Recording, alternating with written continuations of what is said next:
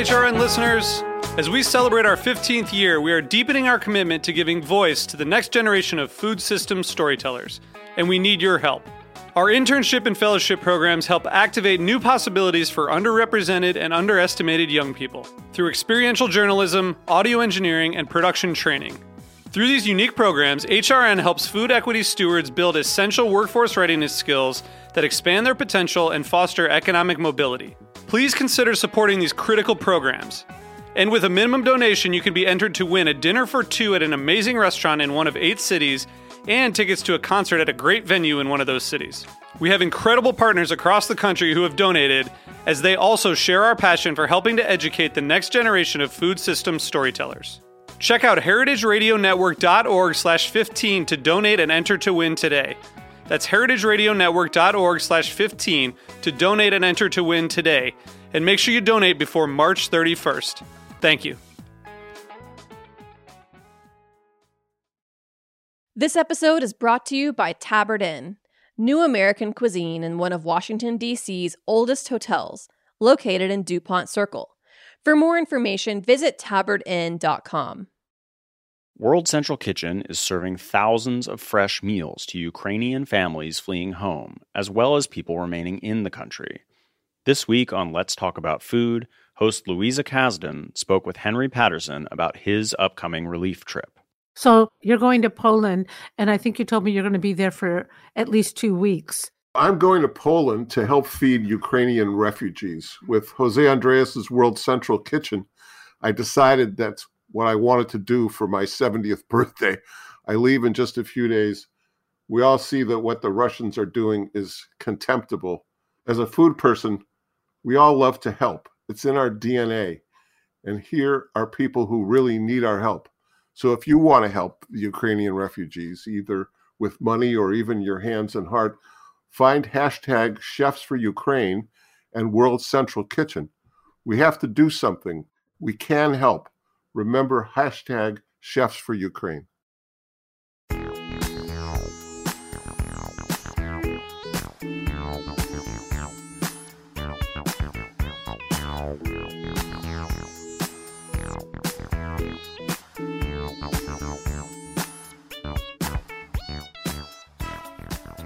Welcome to Dyed Green. I'm Max Sussman. And I'm Kate McCabe. We have two incredible guests on our show this week. Two people at the forefront of some topics that are really near and dear to our heart. We have Dan Saladino and Sally Barnes on the show. So we first heard about Dan Saladino's book from Sally Barnes, who is a friend of ours and is also the co host of our Wild West Cork food tour coming up in October. Sally is the last wild Irish fish smoker in Ireland and runs a smokehouse called Woodcock Smokery in West Cork. Dan Saladino is the author of Eating to Extinction, and he's a renowned food journalist. He's worked at the BBC for 25 years. Eating to Extinction records stories of foods at risk of extinction, from cheeses of the Balkan region to rice grown in southern China and everything in between. It's a really incredible book. And what I really liked about it was how many unique stories there are throughout the book. Each chapter is quite short. And so I think it's really easy to get through and beautifully written. Uh, and we're so excited to be able to bring Dan and Sally together for a chat. So, Dan's book talks about all sorts of rare foods that are on the brink of extinction from dairy products to animals to fruits and vegetables. Dan features Sally Barnes and uh, Woodcock Smokery in his chapter about wild Atlantic salmon. Dan talks a little bit about the work that Sally's doing in West Cork to preserve wild fish and wild fish only. So we were really excited to get both of them in the same room together to talk we are super excited to share it with you here. So, without further ado, here is our show. Thank you both for being on the show. Um, first question is actually for Dan.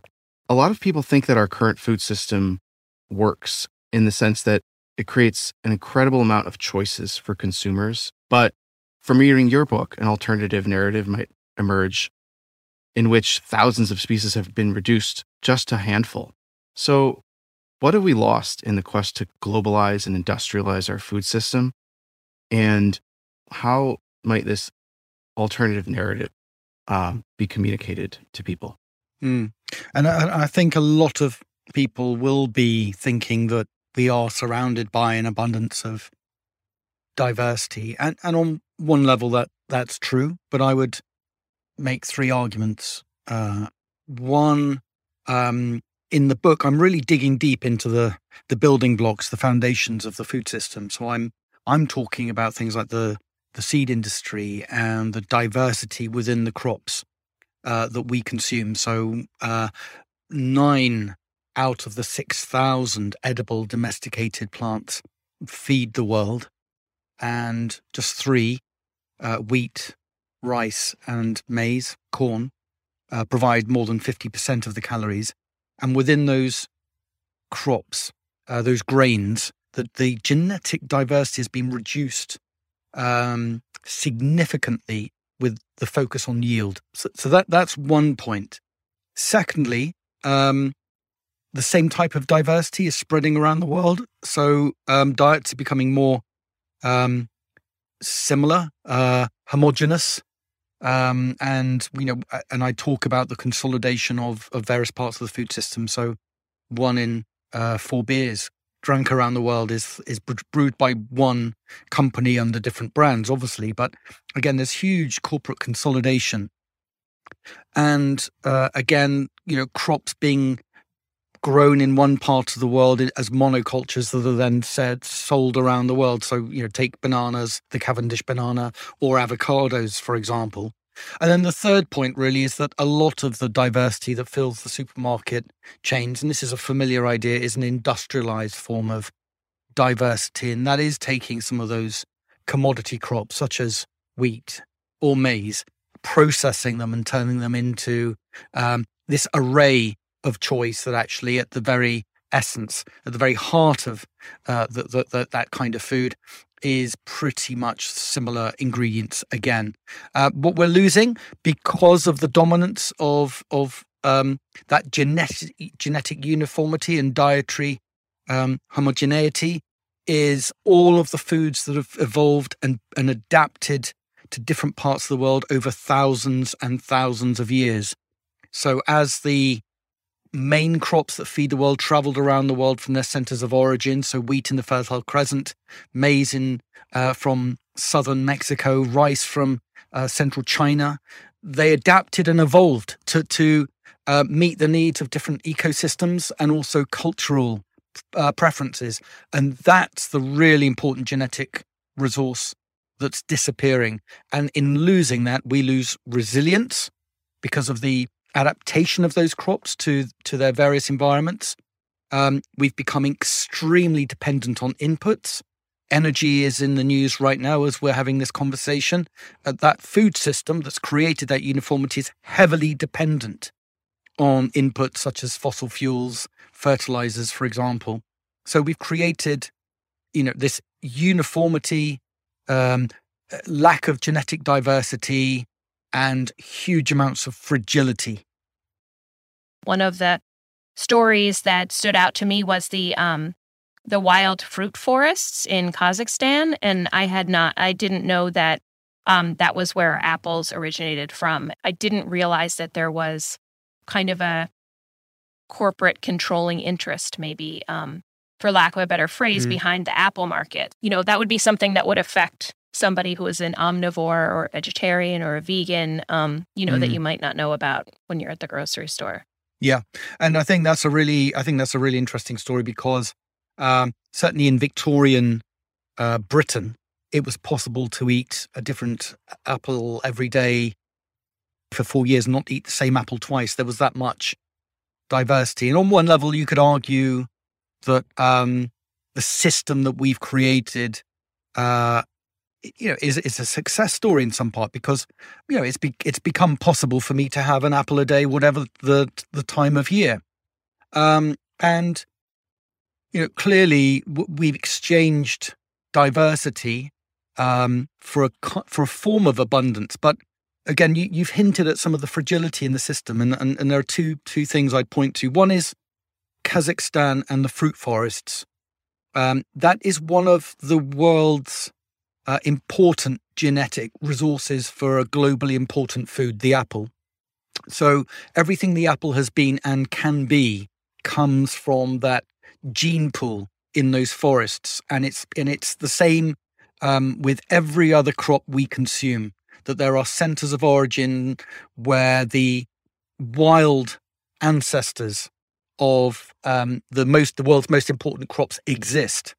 If we if we destroy or lose some of that wild diversity, we really do lose a safety net for the future. So, for example, with wheat, um, you know, we have government funded projects underway at the moment uh, it, looking at the wild ancestors of wheat because that's where the traits we will need for the future in terms of disease uh, resistance, uh, tolerance to pests and, and drought will be found, are being found. And it's the same with the apple as well. But um, all of the, the apple varieties you've mentioned, they're almost as if they are cousins that they, they, what the apple industry has has done is that they've looked at the apples that can travel very well can be kept for a very long time and be can can be grown in um, different parts of the world uh, under similar conditions and that's the reason why they are so similar genetically and they are the product of breeding programs in which you take one of the big sellers and you combine it with another apple and you come up with this superficial level of diversity. Um, and so we've lost so much of this genetic resource, but also we've lost, you know, again, if you think about that diversity that, that people just a few generations ago were enjoying and not only enjoying, but understanding, they understood which apple would arrive at what point in the season which one would keep well which one would be would could be used for different purposes. And again it's our relationship um, with these foods as well that is it's been undermined and we've become disconnected. Uh, and that's that's why I wrote the book is to really try and explain that this diversity exists in forms that we we don't even realize today. And actually generations before understood that diversity.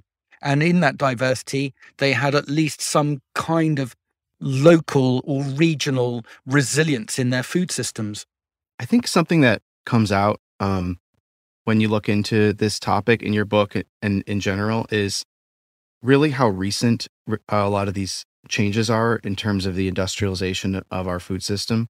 And um, I was wondering if you could kind of put that into perspective and talk about how how recent some of these changes are and versus the timescales at which a lot of this diversity was uh, was allowed to be created. And also, um, Sally, I wonder if you could also talk about how recent some of the changes are that you've seen in in your work in terms of the salmon fisheries uh, that you work with as well?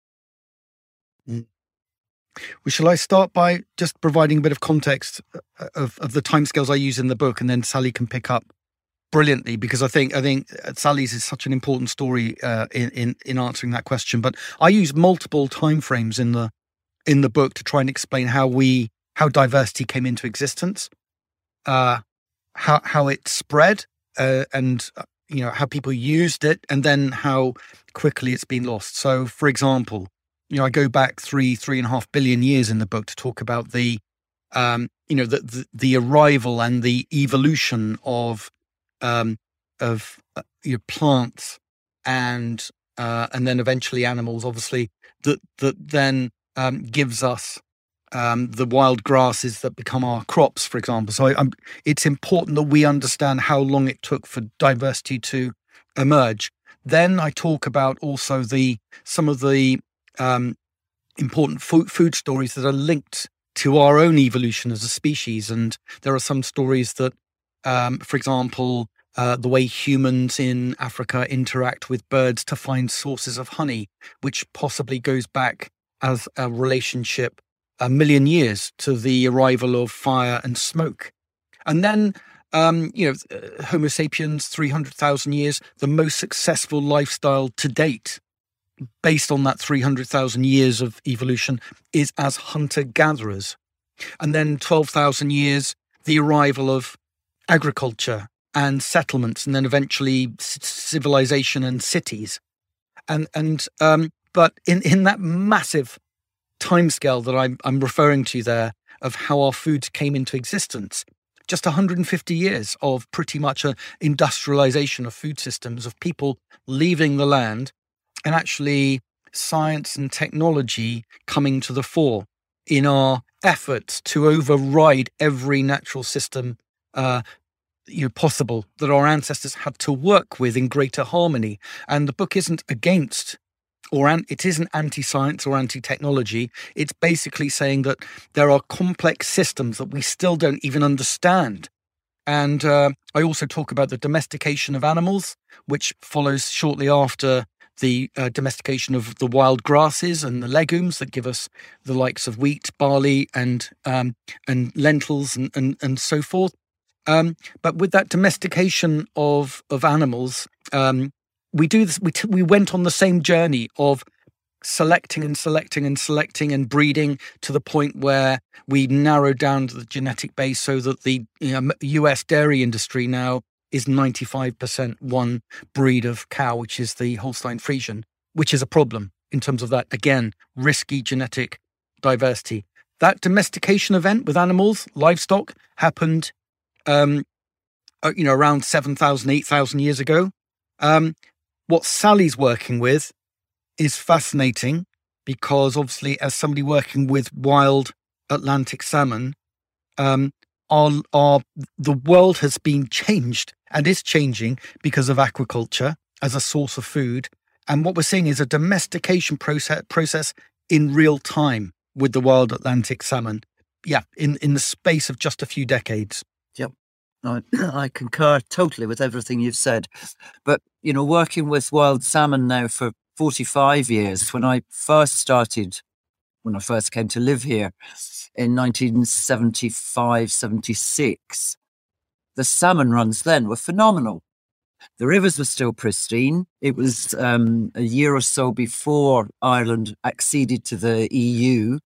And in exchange for 95% of the fish in Irish waters, because the negotiators were primarily farmers, land based politicians, um, Ireland gave away 95% of the potential stock in Irish waters to the European Union uh, in exchange for agricultural subsidies. So, you know, four years after we acceded to the European Union, all of a sudden the, the, the numbers of fish returning started to collapse because the rivers were being polluted. You know, the chemicals were being applied mm, kind of willy nilly. You know, it says use five mil, I'll use 10, it'll be more effective.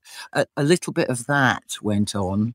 So our rivers became corrupted and you know, it's it's always been this thing that if the if the if the fresh water's not fit to to to maintain and retain a healthy population of wild fish, whether it's salmon or lampreys or horse mussels, whatever it is, then it's not fit for humans, you know, and we're 73% water. And I know water is going to be an, another major problem for the planet and everything that lives on it in the years to come. But I, I found it extraordinary and, and very depressing that from 1979 was the bet, you know, the last best year of returning salmon. It's a four year cycle.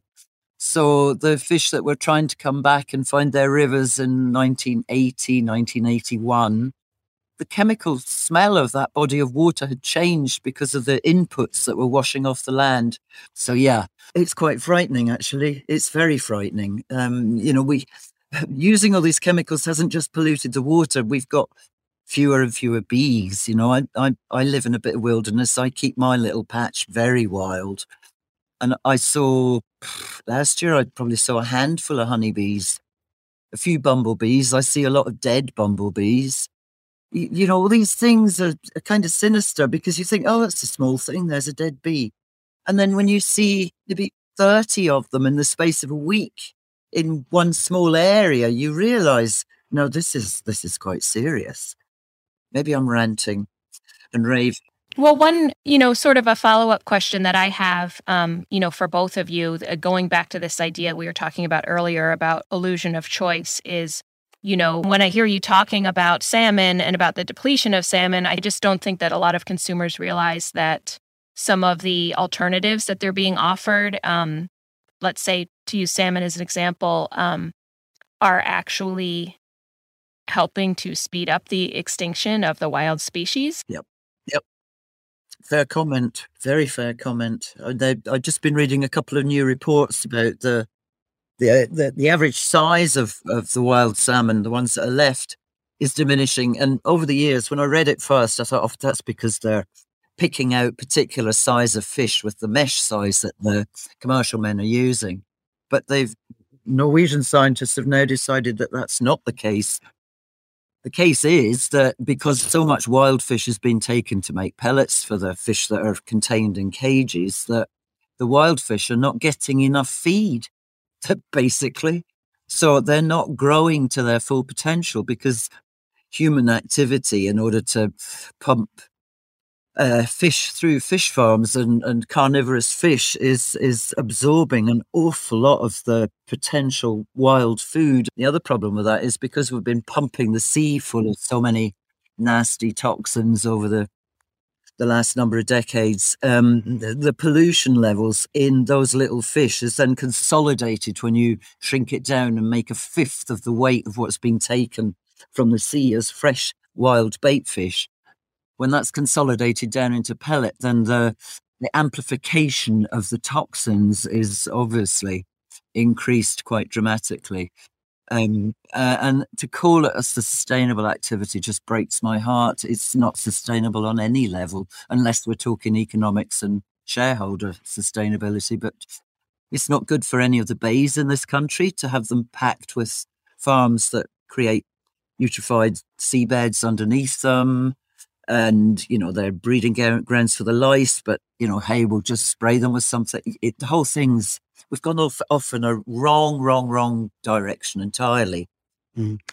I mean, I, I, I, think um, for me, when I was researching and writing the book, I think the salmon really did come away as being one of the most important and interesting, revealing stories. Uh, and and I think that's partly because, uh, as I mentioned, that you know, so many of the uh, sources of animal protein in our lives have this really long you know, history of domestication over thousands of years, and the salmon is one that's just happened in in the in the space of two generations, and so that you know this idea that an industry um, was created in Norway, uh, starting with experiments in the 1960s, where they were taking wild salmon from rivers and then trying to find uh, and actually breed in a short space of time um, a fish that could convert more, convert more feed than the wild uh, fish and actually grow more quickly um, and and so it's it's a rare thing you know a kind of a domestication event in our in our recent lifetimes. And that's and and that's reflected in in a uh, in our food experiences as well. When I was growing up, I mean, food was almost an unobtainable fish as a as a source of food. It was a you know extremely rare source of food, um, and in, in, the space of a, a few short years, it's become the one of the most common sources of animal protein as well. So again, that idea, as with the green revolution and the way our crops changed, of this ability to use science and technology um, to turn on this abund- this newfound abundance. But the salmon is also important because uh, of its incredible life cycle of starting off as a freshwater fish, and then you know two or three years, I think, after it, it, its body changes so it can go into the sea and then swim to the feeding grounds further north in the Atlantic. And what I try and tell is this kind of story that unfolds uh, that unfolds across many many hundreds of important rivers across Europe um, in which there used to be a salmon culture a century ago and there no longer is. And it's it's an important fish because it reflects what we've done on land uh, as Sally has mentioned and what we also do out at sea. So on land we dammed the rivers. We had industries uh, in the 19th and early 20th centuries that um, polluted rivers heavily, and that continues actually longer. But there were you know, parts of Ireland, for example, that were really heavily impacted by textile industries, poisoning the rivers for the fish.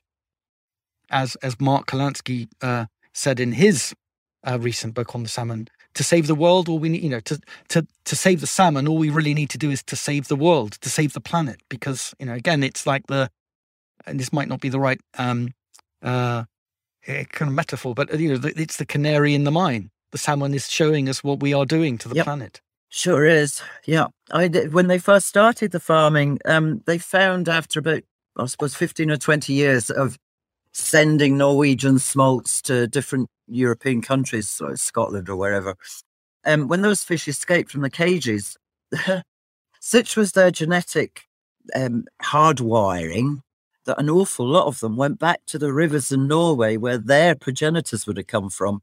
And I remember it was probably in the very early 80s a report that said that up to 85% of the salmon returning to specific rivers in Norway were escapees from farms. Not all around Norway. You know, they, they, they'd get out in Scotland and go, oh, I've taken the wrong turn somewhere. And, and genetically, they were so hardwired to return to a very specific um, region, whether they do that with um, the Earth's magnetic fields or whether they're following currents. The jury's still out a bit on that one. No, but I, I think I think what what what it does illustrate is how complex and interconnected this is. So it isn't it isn't just down to one pressure that's leading to, uh, and in the case of the um, North Atlantic salmon, it most definitely is endangered and has already gone extinct from some river systems. Um, it's this complex array of different pressures bearing down on on the natural world, and again, we thought that we could find a fix. I mean, many of the people I spoke to in my research for the book who actually work in the aquaculture industry and salmon farming went, they were motivated to go into the industry because they saw wild populations declining. So they actually see salmon farming as a way in which they can take pressure off um, the wild species. But clearly, you know, th- th- this is a story in which, um, you know, as with um, crop breeding, other forms of animal breeding, we come up with one big solution, and actually, it's far more complicated and has some knock-on effects that we we didn't expect. Um, to put a more positive spin on things, because we could, I mean, we could be negative totally. Um, in a lot of the North American systems where First Nations have been given the the the permission, for want of a better word, to get dams removed on different rivers there. I know they spent billions of dollars trying to rehabilitate the fish in the rivers without really paying much attention to the fact that if you remove the obstructions to those creatures, then you're getting somewhere. It doesn't take an awful lot to, for the natural world to bounce back if we stop pushing it. If we step back, took the dams out, there was one particular river system in North America, and it's forgotten which one it was, forgive me. But they they um, took dams out, and I think they were talking about stocking rivers with steelhead trout and other salmonid. They didn't have to. They discovered when they went to assess the populations of steelhead in this river system where they'd removed some of the dams and some of the obstructions that the fish had repopulated themselves because the river was clean. Um, the, the, the, the water was accessible to the fish. I think we just have to start putting our heads into um, animal brains and uh, fish brains instead of it being humans whose really our interest in all this is the moolah. It's the ching ching at the end of it all. Whereas we just need to start addressing all these fellow dwellers on this planet with a hell of a lot more respect. Sally, I was wondering if you could um, describe your work and what you do for the listener who might not be familiar with it. Right. Um, well, I think I think for a while I've been viewed as being a bit on the lunatic fringe because I because I was married to a commercial fisherman um, and had access to the salmon. I mean, initially he was fishing for them and I was helping with the marketing. You know, driving down to the boat at night with small child in the car and loading up with the fish, meeting the buyer, all that things that girls do. That's part and parcel of the business. So I I buy wild fish only because I'd been married to a commercial fisherman. I know how important that money coming in through the door is.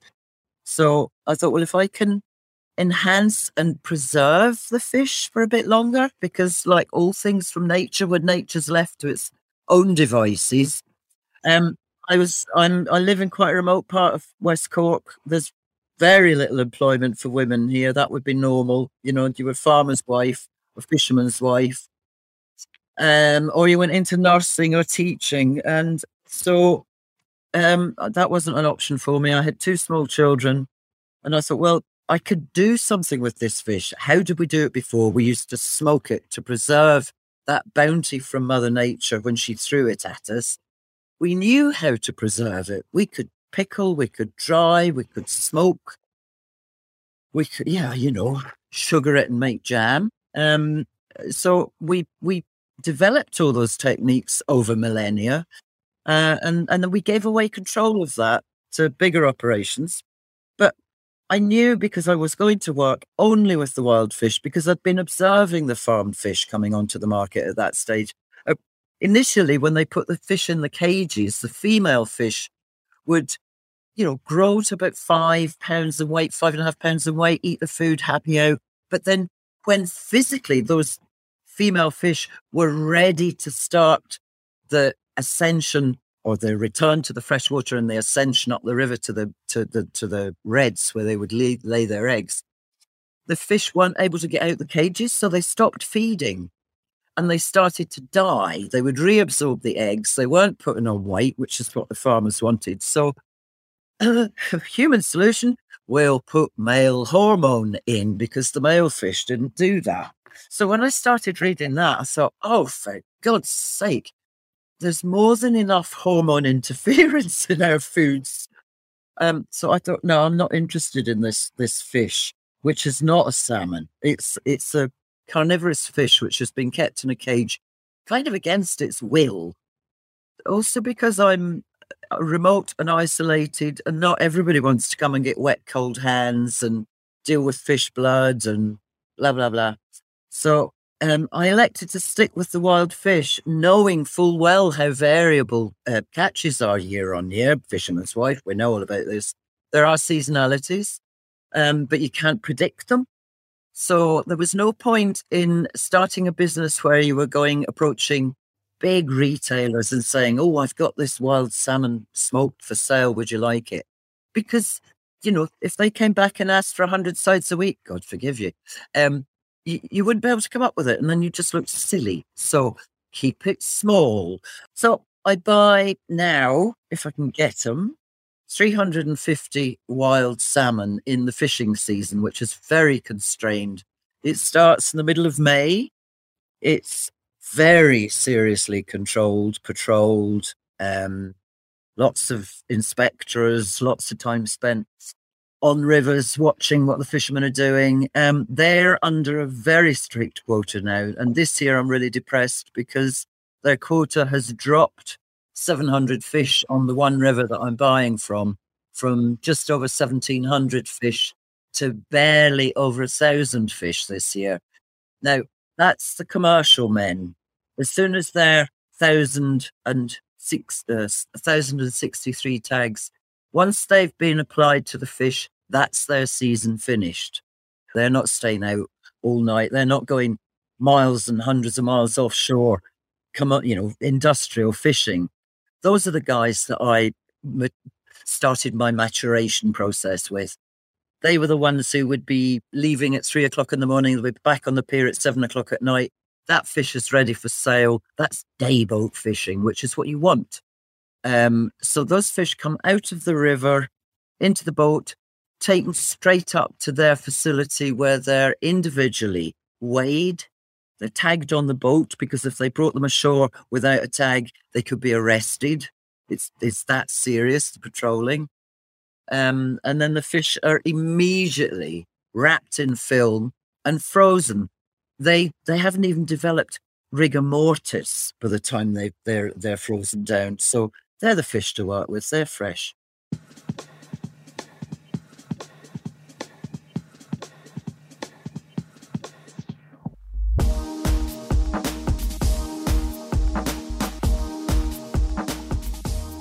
This episode is brought to you by Tabard Inn. Tabard Inn, Washington, D.C.'s quintessential hotel, is located on a quiet, tree lined street just five blocks from the White House. Vibrant yet unassuming, the Tabard is comprised of 35 sleeping rooms, each unique in character and design. Feast on an eclectic American cuisine in their acclaimed restaurant, or enjoy a cocktail served on the beautiful patio, which has ample room for social distancing. Travelers from around the world find the Tabard the only place to stay when taking their travels to Washington. For more information, visit tabardinn.com. Are you a business owner? This spring, amplify your business and support HRN's mission by becoming a business member. HRN is dedicated to spotlighting small businesses that keep our communities vibrant. With a $500 business membership, HRN can shine a light on your work, and you can help sustain our mission to transform the way people think about food. As a thank you for this tax deductible donation, your business will receive on air mentions, social media posts, listings on our website, and more. You will also play an essential role in keeping nonprofit food radio on the air. Go to heritageradionetwork.org/biz to become a business member today. That's heritageradionetwork.org slash B-I-Z. Dan, one of the things that struck me while reading your book is how many of these foods are being protected or um, were at one point saved from extinction by um, one individual or maybe by a family in a particular area. Um, you know, on the one hand, it feels empowering this idea that as an individual, um, you can make you know such a meaningful change. Um, but commendable as that is it's really ultimately not sustainable. So I-, I, was just wondering if you could comment on the role of individuals like people like sally barnes who are um, who are doing this in, mm. in certain areas yeah and i and i think um, when I, when I talk about endangered foods and I've I've talked a lot in, in our conversation so far about the the genetic resources, the the, the legacy, um, our inheritance of thousands of years of farming um, by our ancestors. But at the same time, I, I I also talk a lot in the book about skills and knowledge, and that for me is what Sally represents. Really, is that um, you know taking a fish from the wild and then really being able to read the body and almost be able to you know imagine the journey it's been on over these vast distances out at sea, and then to develop this system of preserving it and actually accentuating the you know flavors in the fish as well. And again, uh, you know, it it's taken countless generations uh, to develop that knowledge and pass it through, and for Sally to pick it up and to um, to really hone it, so that she is now one of the most celebrated and well known smokers um, in the UK and, and, no doubt far beyond. Uh, and I, I was um, told about Sally by a, a, a, chef in London called Richard Corrigan, who comes from Ireland originally. And we were talking about the um, the wild Atlantic salmon and his childhood memories of encountering the fish, perhaps you know a couple of times a year, and again it being something that would stun the family into silence as they sat around a table to eat the fish and for him, it, it's almost as if Sally is the is the beacon, really, of what remains of that that tradition and and that skill uh, of taking something from the wild and turning it into something that could sustain people for a very long time particularly when other food sources run out which is why obviously we it was so important that you know as humans we develop these skills to preserve foods and uh yeah uh, but uh, you know can individuals make a difference? I, you know, I, there are stories in the book that that, that show that they can. Um, there's a, a, German farmer I talk about in the book called Woldemar Mammel, uh, who farms in southern Germany in the region Swa- region called Swabia, um, which is quite mountainous, high altitude, difficult place to farm. But uh, Woldemar Mammel's uh, um, ancestors survived there by uh, with crop rotation, so that they had a, a, a plant that they prized for its flavor, uh, for the way it enabled them to survive and live, Uh, and this was the most humble um, plant imaginable, humble ingredient food source imaginable, which is the lentil. and this lentil, which had obviously originated in the Fertile Crescent, had found its way over thousands of years along the Danube River, and Neolithic farmers had introduced it to Europe. Um, in Swabia, it, that was um, a crop that enabled them to have a source of protein to fertilize the soil and actually to do um, crop rotation so they could grow wheat or barley. It went extinct in the 1960s for various reasons. You know, Germany industrializing, Canada switching on a global commodity supply of lentils. Lots of reasons why it went extinct. But he was determined to bring it back and felt that it it wasn't that they just lost a seed and a, and a crop, but they'd lost a way of life. And he searched everywhere for, for 10 years to find the lentil that used to grow in farms around him and came up with nothing. It, no seed bank had it. So he decided to travel to Russia and go to the um, Vavilov Institute, where he thought they might have something that was similar to his Swabian lentil. And actually, they had the lentil, but it'd been filed under the wrong name. And there's a picture of him online with his arms raised with a group of other farmers in Russia that, that, that celebrating the fact that they'd found their uh, lentil. He brought it back to Germany. Now more than 200 farmers are growing that lentil, uh, predominantly organic farming systems, crop rotation. They've developed new forms of technology to sift through these crops as well. They've got this dish, their traditional dishes back as well. Not only that, he inspired in turn farmers in Sweden to look back at what had been growing in their region uh, in terms of beans and peas. And their story then made its way to England uh, and was picked up by three food policy researchers who then established a business um, called Hodmedod's, which is now bringing back ancient legumes that used to be grown in Britain during the Iron Age, including fava beans. So individuals do matter in that they they are, you know, they save skills and knowledge, as in Sally's case, but also with the German farmers story, um, they can be defenders of genetic resources that could transform farming systems across a continent, as is happening in Europe with these with these um, fava beans and lentils and pulses that people are rediscovering. The most healthy food imaginable, and one in which we're feeding Yeah, the soil Brilliant. again. The power of one. The power yeah, of a yeah, lentil. Well, the power of one individual as well. You know? If Yeah, you have yeah, that passion, then then anything is possible. You know, when I came first, everybody around the coast of this country had salmon during the season. Everybody, and the season then was mid March through till September when the weather broke.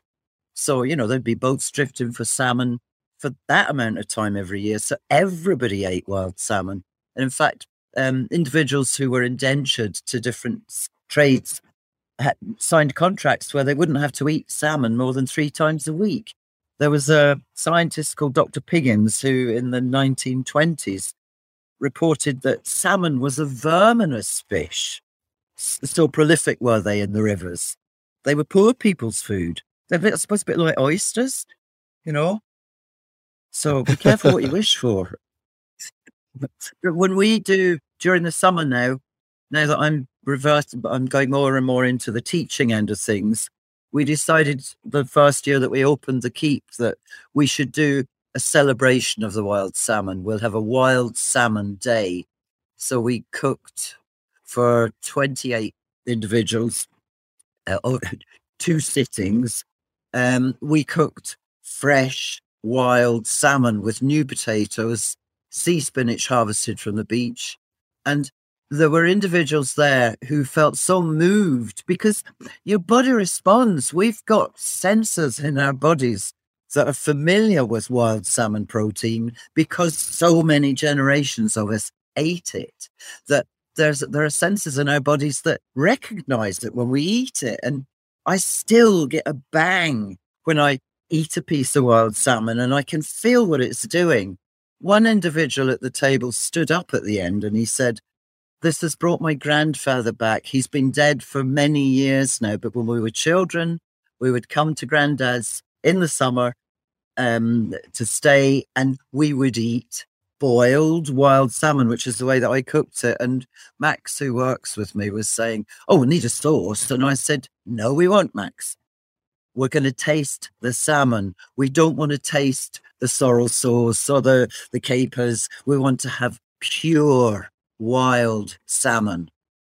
As a chef, I've been basically accustomed to looking at food and ingredients from a sort of very end user perspective. You're looking at quality, consistency, cost. Reading the book in particular, I was really struck by how many of the ingredients that I'm familiar with as a chef actually used to be considered byproducts and how raising uh, animals used to be more about providing for certain resources in the community. How fish farming started off as a way to protect crops from uh, against pests, and how uh, lamb was raised for wool. And um, I guess I'm just wondering, you know, how can we sort of reclaim that holistic and multi-purpose relationship with the foods that we eat? People over such a long span of time saw these animals um, for so much more than you know a, a, source of food. So in the case of pigs, you know they would be integrated into a family uh, farming system in, say, for example, in in southern China, in which you know they would be fed waste, and they would almost be storing up food um, over the year, and it would be an, an emergency source of of protein. And likewise with the um, sheep, which I tell the story of the of of mutton on the Faroe Islands. So this idea that it's only in relatively recent times that we started to eat young animals such as lamb, um, and and the on the Faroe Islands, impossible to have survived on those islands without the the animals. And the humans couldn't eat the pasture. There were barely any trees, so they couldn't make fires to make to create salt to preserve other forms of food. Um, so they had the sheep converting the pasture. Uh, that the the the um, sheep gave them wool, which was a m- huge source of income. Um, and when the, the animal was old enough and reaching the end of its life, they would slaughter it and then hang it in these huts where the the salt air from the North Atlantic would blow in through the gaps in the in the shed and slowly ferment and preserve this meat so that it could be eaten in small amounts and again get them through the you know the, the depths of winter and through the hungry gap as well. So i mean what those stories represent to me is is this um this kind of reverence that our ancestors must have had for these animals this um, connection with them because they saw them as a as as a means of survival and of so much more. And, and what we've done is we've taken the animal out of these again complex systems, whether it's small mixed farming or whether it's you know surviving in the harsh conditions of the North Atlantic, and we've put them into these silos for the for the sole purpose of providing us with with with protein and what do we get? Well, we, we you know, I, I, tell the story in China of um, African swine fever decimating the, you know, the almost half the world's pigs in 2018, and also, you know, outbreaks of avian flu that we see uh, ripping through um, very large, intensive poultry systems. And again, we've created these extremely high risk risk systems because we've extracted something that fits into a system and we've put it into an artificial one with great intensity, uh, high dense populations of, of animals that, that are causing us risks beyond the welfare issues, which clearly are are really important. But again, in that big picture about resilience and we believing uh, us believing that we've we are so clever in in our approach to food production that we've come up with this amazing system of producing these incredibly cheap um, sources of meat. Well, again, it's such a short period in, in our food history. It's barely a blip, and we don't even know where this experiment is going to lead us. And it's pretty flavorless meat. I mean, you know, really. Yeah, mutton. If you think about the mutton as well, I mean, it was prized as in in Britain a Mhm. century ago, and it was only when, and again, because of empire and the fact that we could then start to have huge amounts of lamb from um, Australia, for example. Uh, so global trade networks enable us to replace this system where we used to have older animals and actually they would have a really distinctive taste that was prized and understood. So it's that idea that we've lost our senses in a way you know our palate for meat. And there are stories in the book i talk, talk about wheat in in uh, parts of eastern turkey where they prize a wheat because of its flavor. Now how many of us can say we we actually can you know have any reference point when it comes to the flavor of wheat? So i think there is so much that's become commodity and and we we've uh, and we've devalued it so much that it's become fuel and a highly expensive fuel at that because again these costs that we're building up in terms of our health and planetary health When you were talking about the apples, Dan, um, there were I, I knew a very elderly man who had huge orchards in Devon when he was young, and a Frost did him in, and then the Granny Smiths did him in. You know, commodities again. Um, he was telling me that specific apples were grown because they would be designed. God, if you can call it designed, their purpose was that this specific type of apple would be really good to eat fresh, fresh, would be much better to eat after it'd been stored for maybe six months in a shed. You know, if you ate it straight off the tree, you would be missing the complex flavors that would develop when the fruit was allowed to sit for a number of months. So, you know, you would have your fruit that you'd have to eat almost directly off the tree because it wasn't a keeping apple. But there were apples that would be perfect for eating three months after harvest, four months after harvest. So when you were talking about apples that you could store that you would eat over a two year period, they may well have been picked two years before, but they came to palate uh, palate determined uh, peak maybe two years after they'd been harvested. We've lost all those abilities to be able to understand our food on that level. You know, we go into a shop, we buy a bag of apples and we're going to eat them in the next week or two. We're not interested in the uh, the nuances of specific types of apples that need that time. And I think that can be applied to all sorts of foods. Mm. Yeah, I mean, again, it, appear, it, it appears we've gained Yeah. so much, but we've lost Yes. so much. I mean, I think that's the That's- that's the thing. And I th- uh, yeah, again, the apple, the most simple of foods, but that you know there were people in the 1920s who were writing about apples the way most people would, you know, many people write about wine.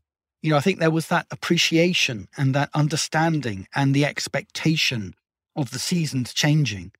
Um, you know, and I think losing that is is extremely dangerous. And you know, this disconnection, this disconnect with nature, really is what we're talking Yeah. about. And uh, you know, I think, uh, yeah, you know, again, it can be seen by many as a success story of having this continuous supply of foods from all around the world all year long. Have whatever you want whenever you want it. Um, but I think you know, I, I- we, we're waking up to the fact that that is not going to be possible shouldn't be possible. And not only that, it's just that we've lost that sense of wonder at something as simple as an apple. Um, well, this was a really fascinating conversation, and we wanted to thank you both so much for taking the time to chat with us and with each other. And um, perhaps we could sign off each of you with letting our listeners know a little bit more how to follow you and also get involved in some of these issues, because I think that people will come away from this conversation, you know, wanting to get involved and wanting to participate and make some change on these topics. Read Dan's book. Read Dan's book. Eating to Extinction. I think it should be compulsory reading in all schools. This is where we've got to go. Get into the education system. There's a there's a drive here at the moment to bring cooking skills back into the national curriculum because I think that's a major part of this disconnect. Children are totally disconnected from their food. It, you know, food comes out the freezer in the supermarket, and they there's such joy and pleasure in cooking and preparing your own food, knowing what you're putting in your body. If you put diesel in your petrol car, it's not going to be happy. And I see food um, in a kind of similar way, and I think it's a it's one way of getting that that's a message across to young people that you've you if you want the machine to function properly, you've got to put the right materials in it. And I don't want people to think it's all about doom and gloom. Uh, uh, you know, the, the stories are full of wonder and the ingenuity of humans over time in giving us the food we have today, and yet at the same time, what's being lost. And I think there are ways in which, as individuals, through our own decisions, our own choices, with the with the knowledge and the information, to help save diversity. Even better, do it at a community level. We've been talking about apples. There are community orchards around me where I live, where people are preserving diversity um, as a community effort.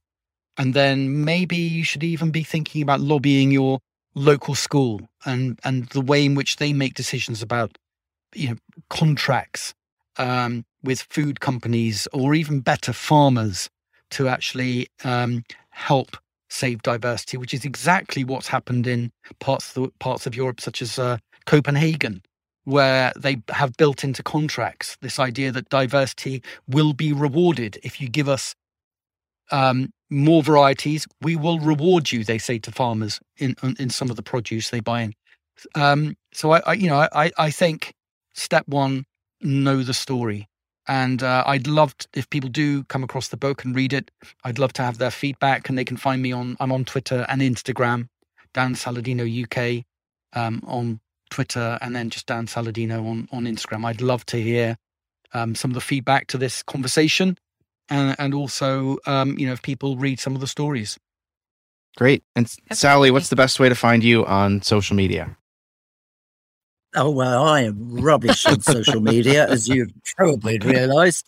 Um, I do have an Instagram account. My business is called Woodcock Smokery. Um, I've got a very, very nice website, www.woodcocksmokery.com, all one word, all lowercase. And I'm now going to focus on um, teaching, um, teaching people how to preserve fish. Because I've worked in fish all this time, the the techniques that I pass on can be applied to any kind of food stuff because wood smoke has antimicrobial properties, salt has micro- antimicrobial properties. These are ancient ways of preserving our foods. And Dan, you mentioned how our palates have changed. We want squishy baby lamb. We we might not be so keen on the smell of mutton when it's cooking, but by God, it's going to satisfy so many more flavor buds when it's had time to mature and develop.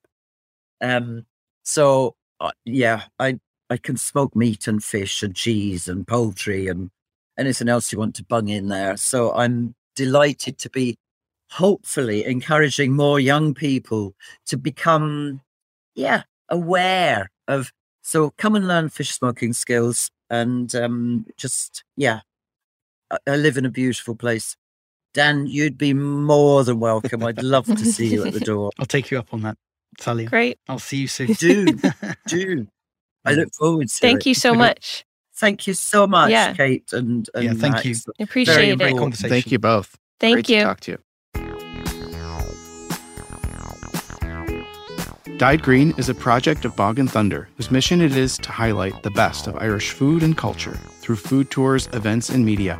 Find out more at bogandthunder.com. And if you liked what you heard today, don't forget to check out our Wild West Cork tour, which runs in late October and is co hosted and has been co curated by Sally Barnes.